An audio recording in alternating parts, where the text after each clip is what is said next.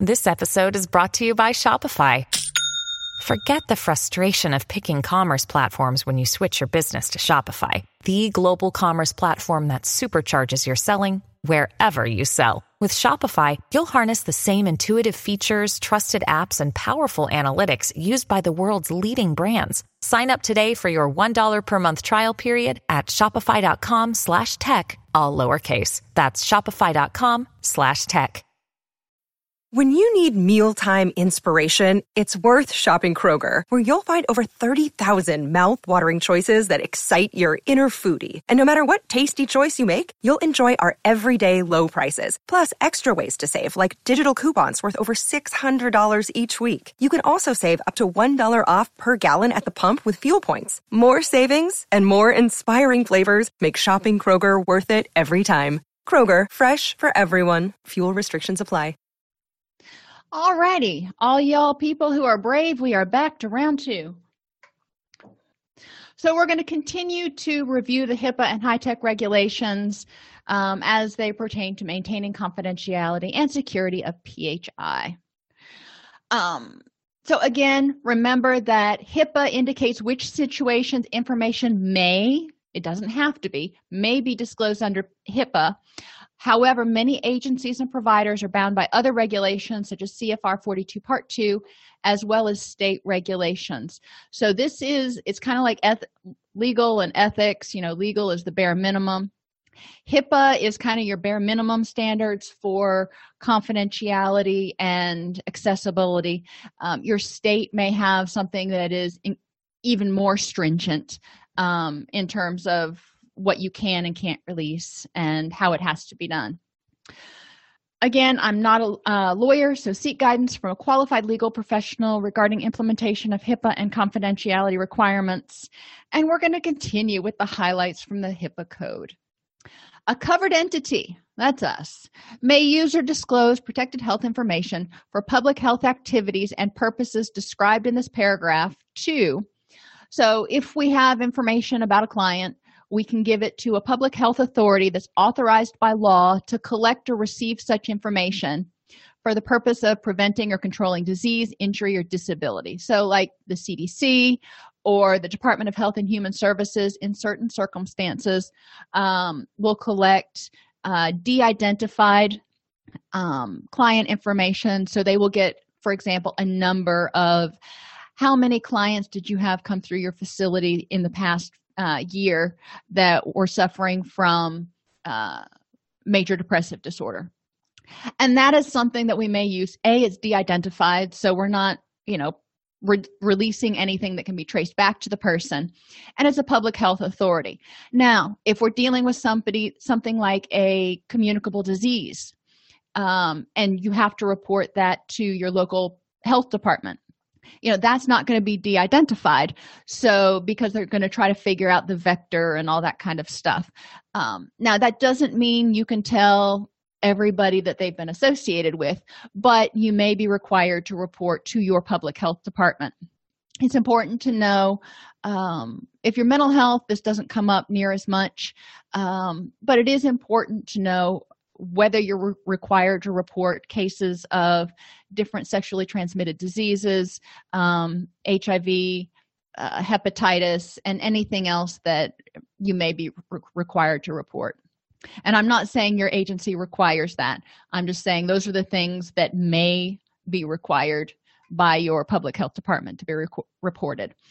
Um, you can re- release information, disclose information to a public health authority or other appropriate government authority authorized by law to receive reports of child abuse or neglect. Our mandatory reporting uh, statutes. That would include in most states as well elder abuse or neglect. Um, make sure it, that that applies in your state. A person subject to the jurisdiction of the Food and Drug Administration with respect to an FDA regulated product or activity to collect or report adverse events or to track FDA regulated products and enable product recalls. Um, if your client is on certain psychotropic medications and is having a bad reaction, um, then they will we want to encourage them to let their physician know and their physician is the one that's generally going to make this fda report Um, I've never been in a situation where I've had to make an FDA report, but uh, the prescribing physician may. A person who may have been exposed to a communicable disease or may otherwise be at risk of contracting or spreading the disease or condition. Now, in some states, not all, in some states it's a felony to disclose this information. Um, in some states, if you know that, for example, John Smith has a communicable disease and he is endangering his significant other um, by contact or whatever.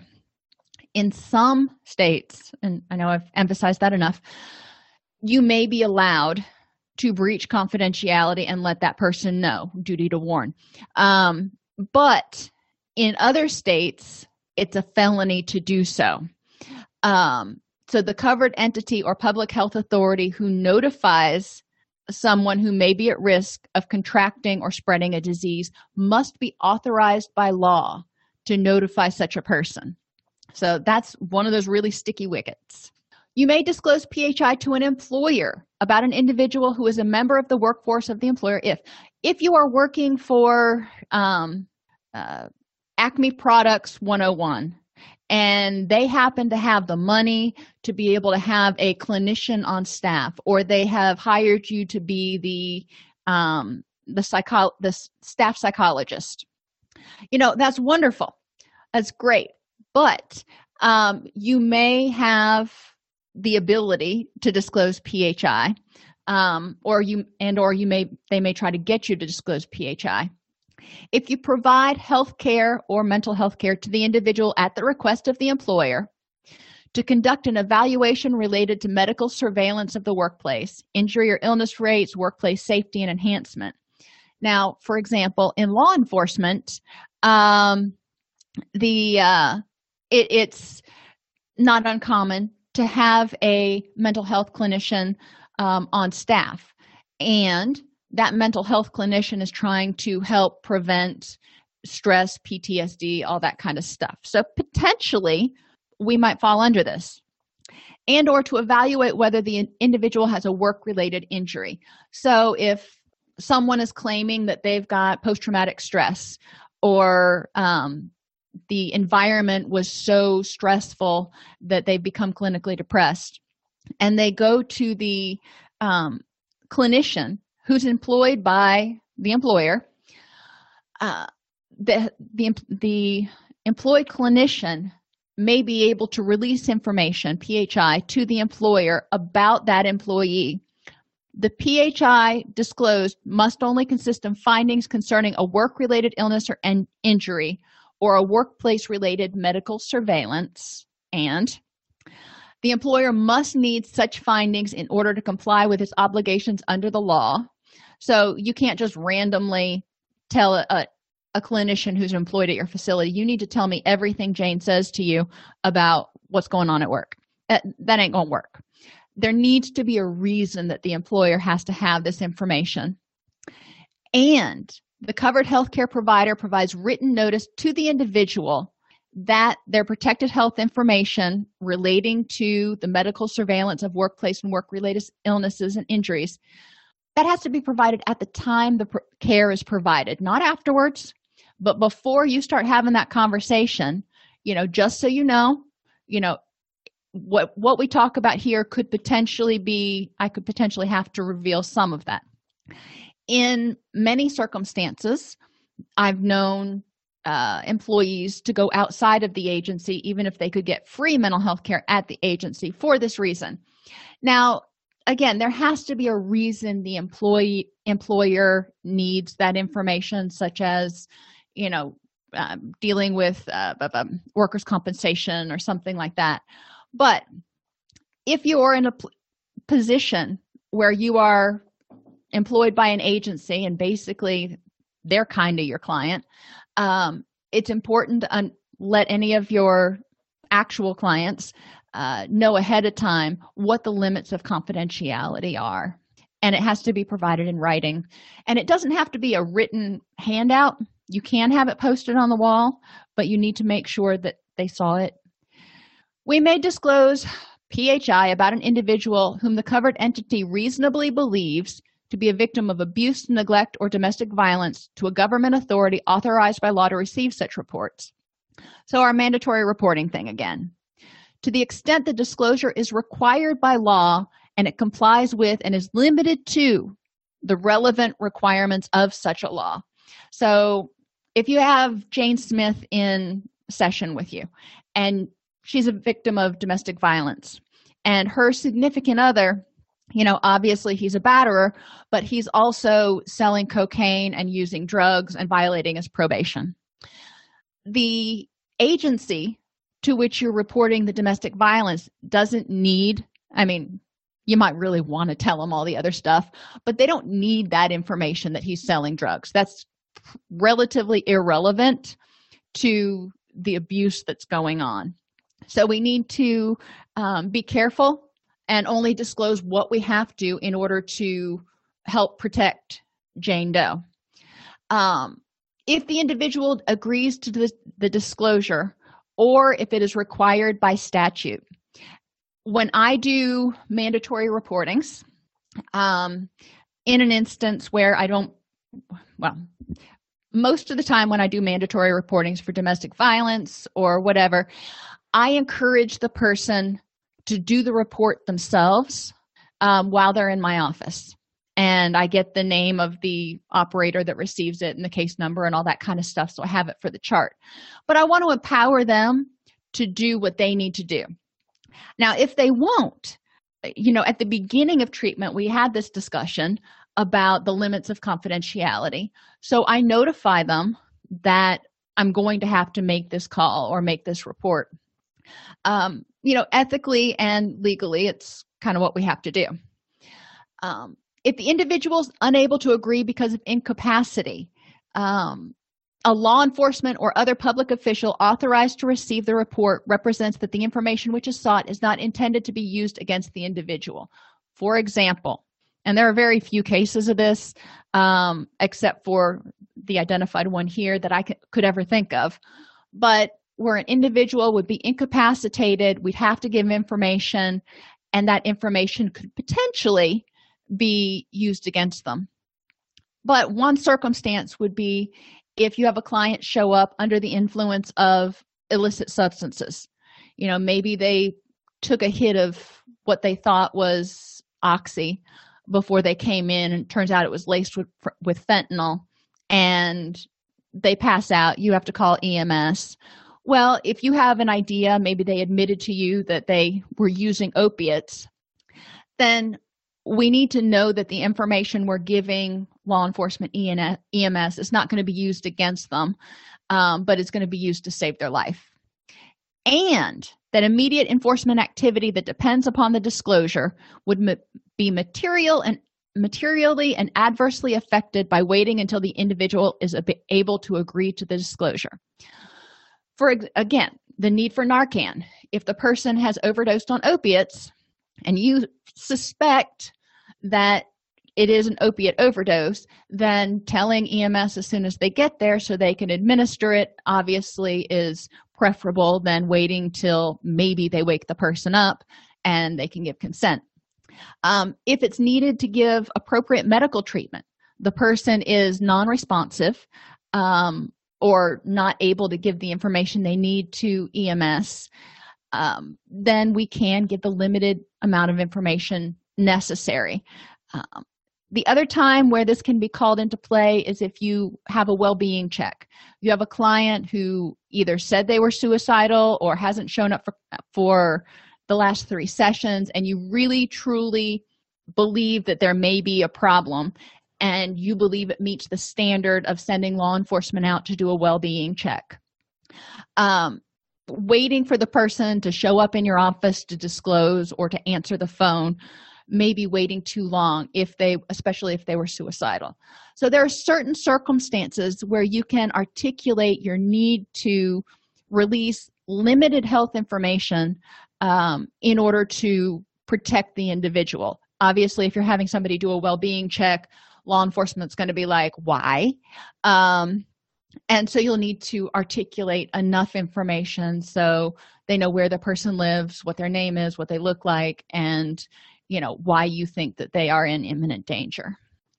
A covered entity that makes a disclosure permitted by the previous section must promptly inform the individual that a report has been or will be made except if in the exercise of your judgment you believe informing the individual would place them at risk of serious harm. If you're on the phone with somebody and they are suicidal you know i've had clients call the clinic and you know their current clients past clients whatever we're able to get the information about where they are um, or we we know where they live. In some instances telling them ahead of time that law enforcement or ems is on the way you may be able to articulate the fact that if you would have told them that they would have hung up and either killed themselves right then or fled the scene. Um, so sometimes you need to wait and not do it as promptly in order to protect the safety of that person. But you need to be able to articulate why you didn't tell them that, that you were breaching confidentiality.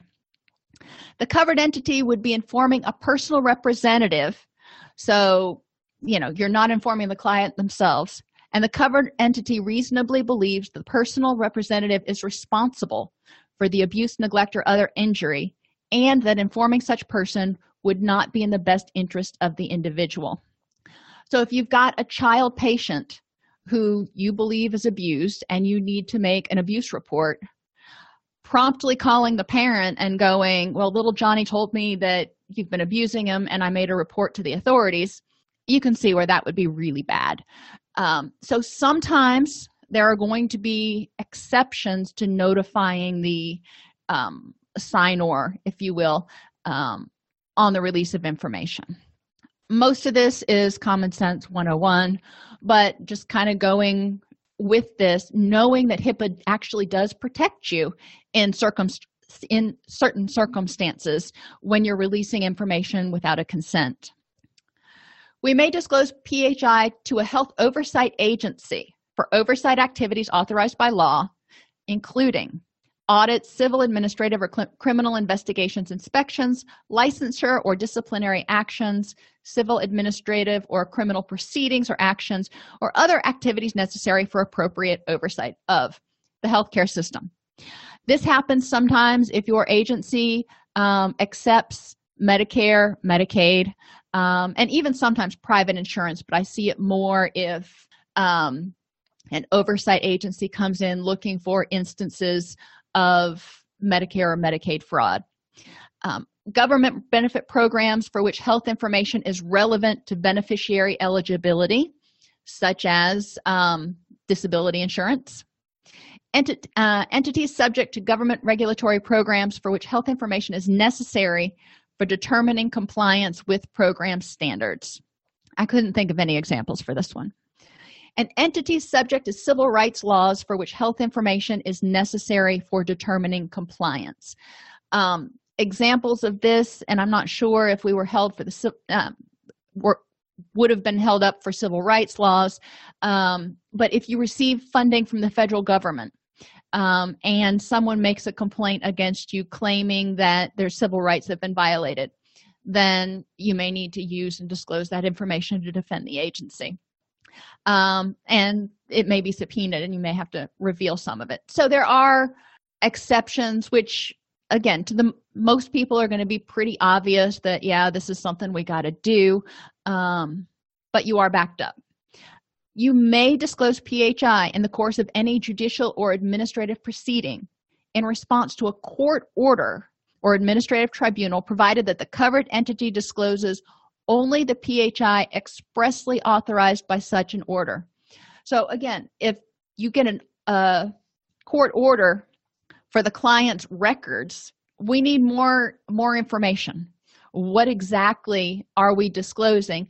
And most of the time if it is and again this is a legal question um, my experience has been when we've gotten a vague court order for client records that included everything but progress notes so um, your monthly reviews your treatment plan your assessment even um, uh, drug tests, but not progress notes. Now, that is my experience in one state.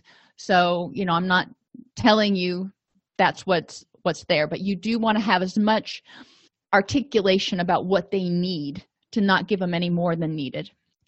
You can also release it in response to a subpoena, discovery request, or other lawful process that's not accompanied by a court order um, if, now, this again gets into very uncomfortable territory for a lot of clinicians. The covered entity receives satisfactory assurance from the party seeking the information that reasonable efforts have been made to ensure the individual who is the subject of the PHI has been given notice of the request.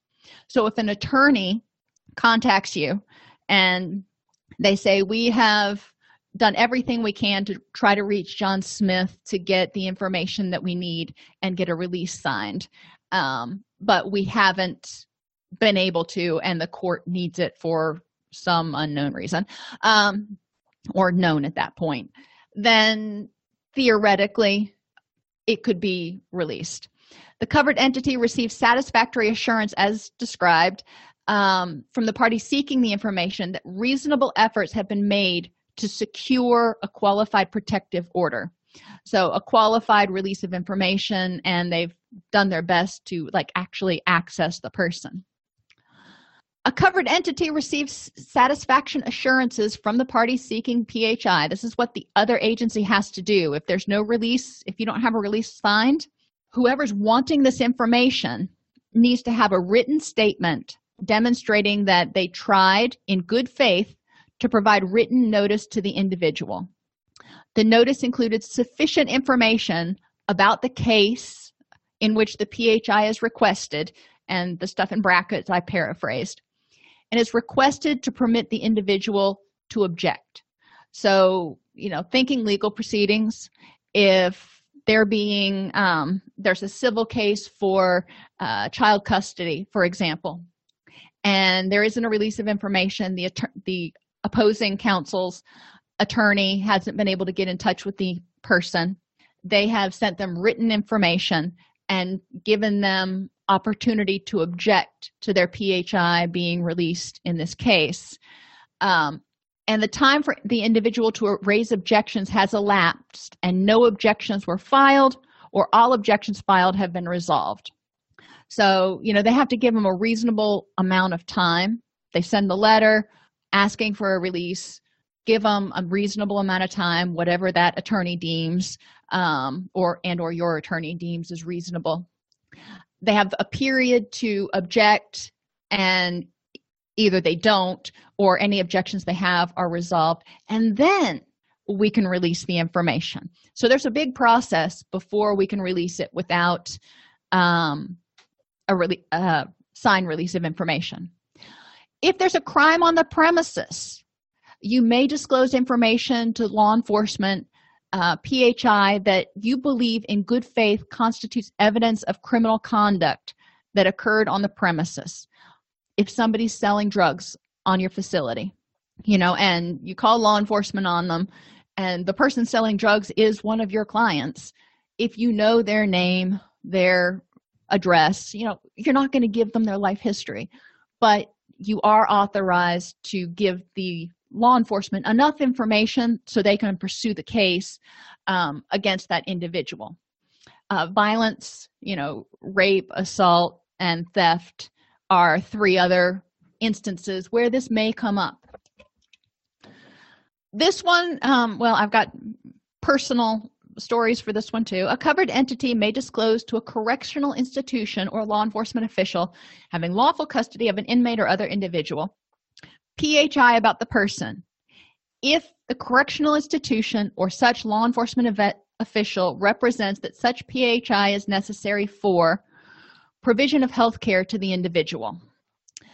Okay, so you've got a situation where you've got a client who is either getting picked up and going to jail um, and you know the law enforcement officer is like what do we need to know? Or you've got a client who's on in a residential facility and we've had this happen. Law enforcement comes arrests them but they have medications they have to be on. So we had to go to the nurse's station, get the medications and all the information that law enforcement needed in order to maintain continuity of care for that person while they were in the correctional facility. Um, so sometimes it's not just calling the jail and letting them know. The health and safety of the individual, other inmates, or law enforcement officers on the premises. And this is where my story comes in. Um, one place that I worked, and you know, I loved the facility, but the jail in that county deemed it appropriate to discontinue any psychotropic medications for any inmates. And if that inmate, once the medications were discontinued, then became ungovernable, then they might consider putting the inmate back on psychotropic med- medication. So they arrested them, destabilized them, and then only if that person became a danger to themselves or others were they actually put back on medication. Grinds my gears. But um, so it's important that as clinicians we be able to articulate why it is vital that this person stay on the medication that they're on and for this particular jail it wasn't that they didn't have medical staff on on premises it's that they didn't want to pay for the med- medication and i know for a fact that that's what it came down to um, health and safety of the officers or employees or others at the correctional facility. Um, this likely does not include hiv status or progress notes. Again consult your state regulations about you know if you've got a client that is arrested from your facility and goes to a correctional institution are you required or are you even allowed to tell the receiving facility that this client is hiv positive. Most likely not.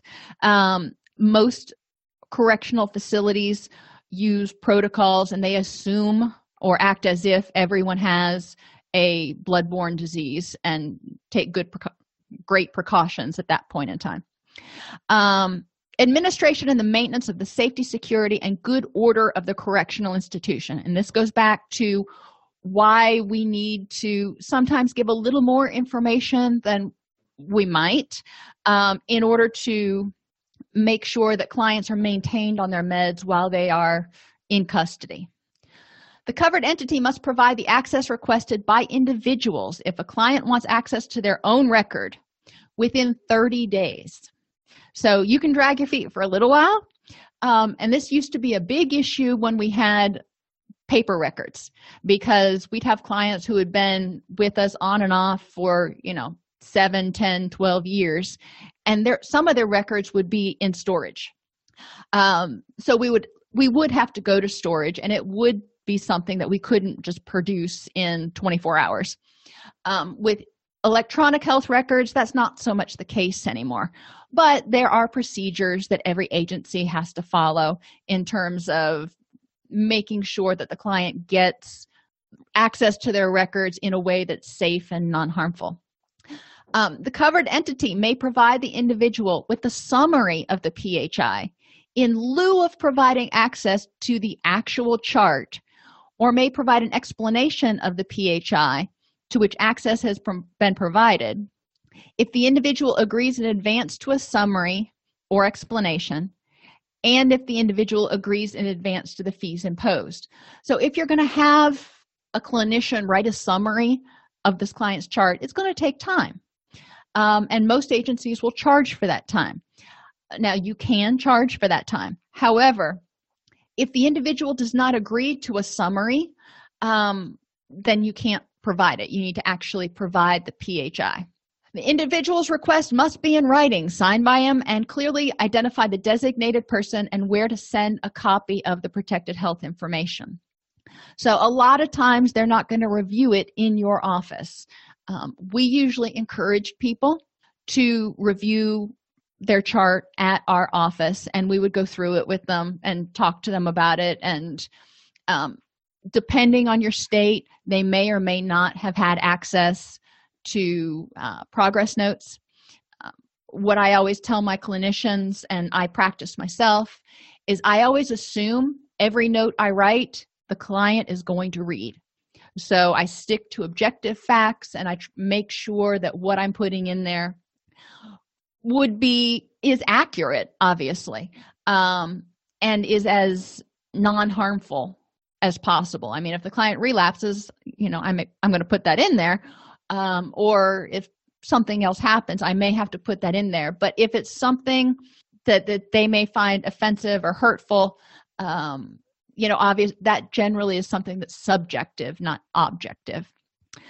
Fees. The covered entity may impose a reasonable cost based fee, provided that the fee includes only the cost of labor, supplies, postage, and if you're doing an explanation or summary of the PHI, only the cost of the person's time preparing it.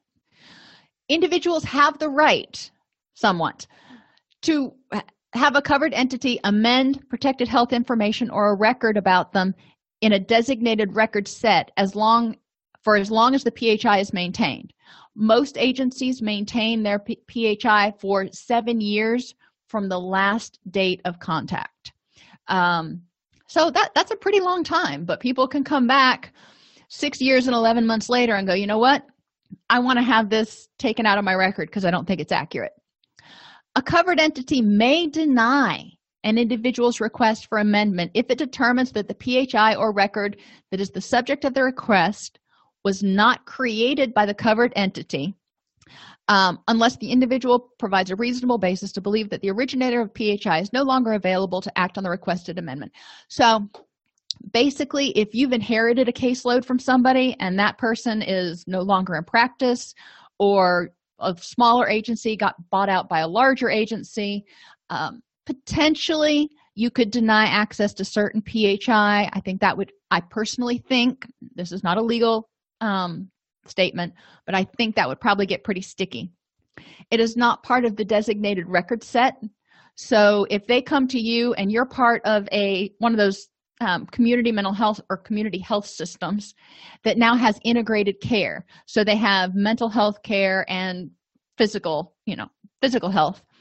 Um, you can potentially give access to the mental health care record because that's your record set is the mental health care but not necessarily the physical health care record set. They would have to request that from that other department.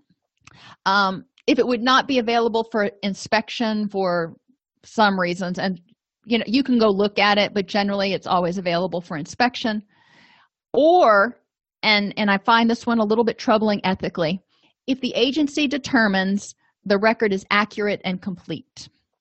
So you know sometimes clients disagree with a therapist's interpretation or take on events or what happened um, but according to hipaa an agency may deny an individual's request for amendment if it's accurate and complete.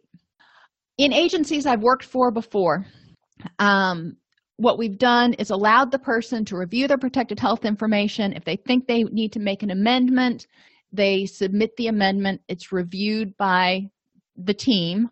Um, and then if they decide not to amend the record the record stays as is but the person's request for amendment was added to the record. So there was documentation that the person did request to have it amended.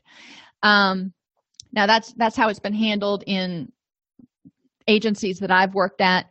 Your agency may have a different policy if your agency or you as the clinician grant the requested amendment in whole or in part you must take the action.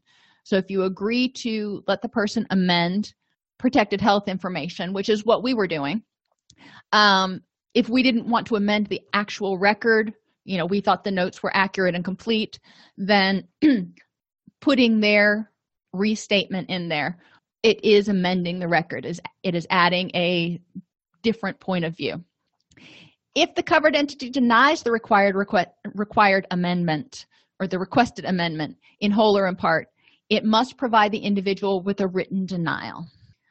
Accounting of disclosures. Now this one is kind of interesting. A lot of people misunderstand it and think they need to do more work than they do. Hipaa is a lot of work. But in this particular instance in order whenever you have to account for disclosures it is because it's something out of the ordinary if you are doing making a disclosure to the individual for the purposes of continuity of care as required by statute or if the person has signed a release of information that is complete and yada yada you don't have to keep a record of the disclosure. Um, if for some reason maybe you um, the person was suicidal and you did a well-being check you didn't have a um, signed release of information for that well in that case you're going to make an accounting of the disclosure identifying who you disclosed information to what you disclosed the information what information you disclosed and why you disclosed it. Um, and the person can request for the duration of the maintenance of the record to see any disclosures that you make. The accounting must also include the date of the disclosure um, and a brief statement about the purpose so hipaa and HITECH impact every aspect of handling client information verbal written and electronic. So we talked a lot about electronic today um, and securing your computer you know and i think you'll probably be even more aware maybe creeped out when you're searching the internet and you see how targeted these ads are that they're serving you and how much data they're collecting that you don't even really kind of recognize that they're collecting um, but that also you know gives you pause about what kind of walls and security do you have so they can't see any client information on your computer. There are many reasons for disclosure of phi that are exempted from requiring a written authorization including crime incapacity. Now if they're in, incapacitated it's a limited release of information just enough to keep them safe. Court order and mandatory reporting information transmitted on the internet must be encrypted point to point. and again remember from part one your isp is not a business associate. You don't have to have a signed business associate agreement with them but you do with your uh, email provider. You do with your billing services person or agency if you're using an outside uh, billing agency. Any sort of outside agency that you contract with that will have any access to phi is going to be considered a business associate. You need to maintain a record of the business associate agreement. And when you get it note what date it was signed and if there's an expiration date on it. You know how with um, well microsoft is notorious for it. Adobe and other places regularly update their terms of service or their you know whatever and you have to agree to it before you can use their program the same thing is true when your electronic health record does updates. Um, you need to make sure that your business associate agreement is still in effect. Um, if it is able to be accessed by someone other than the attendant it is violated it's a violation of security. So again if you're sitting at an unmanned sitting down at an unmanned desk you can open up a computer and access client records. Um, i have been given laptops before.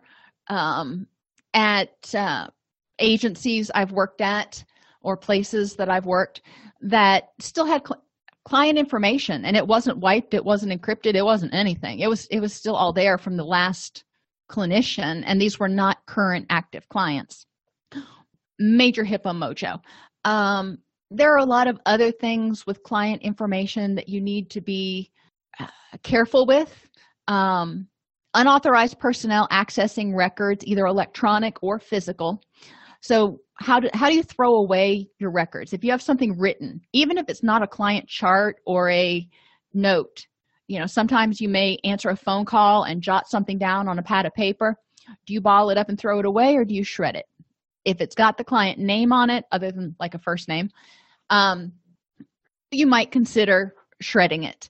Um, so making sure that however your records are disposed of they're done so safely but also making sure that you have access to um, records when you need them for the entire duration of the period that you're required to maintain them which again is usually seven years.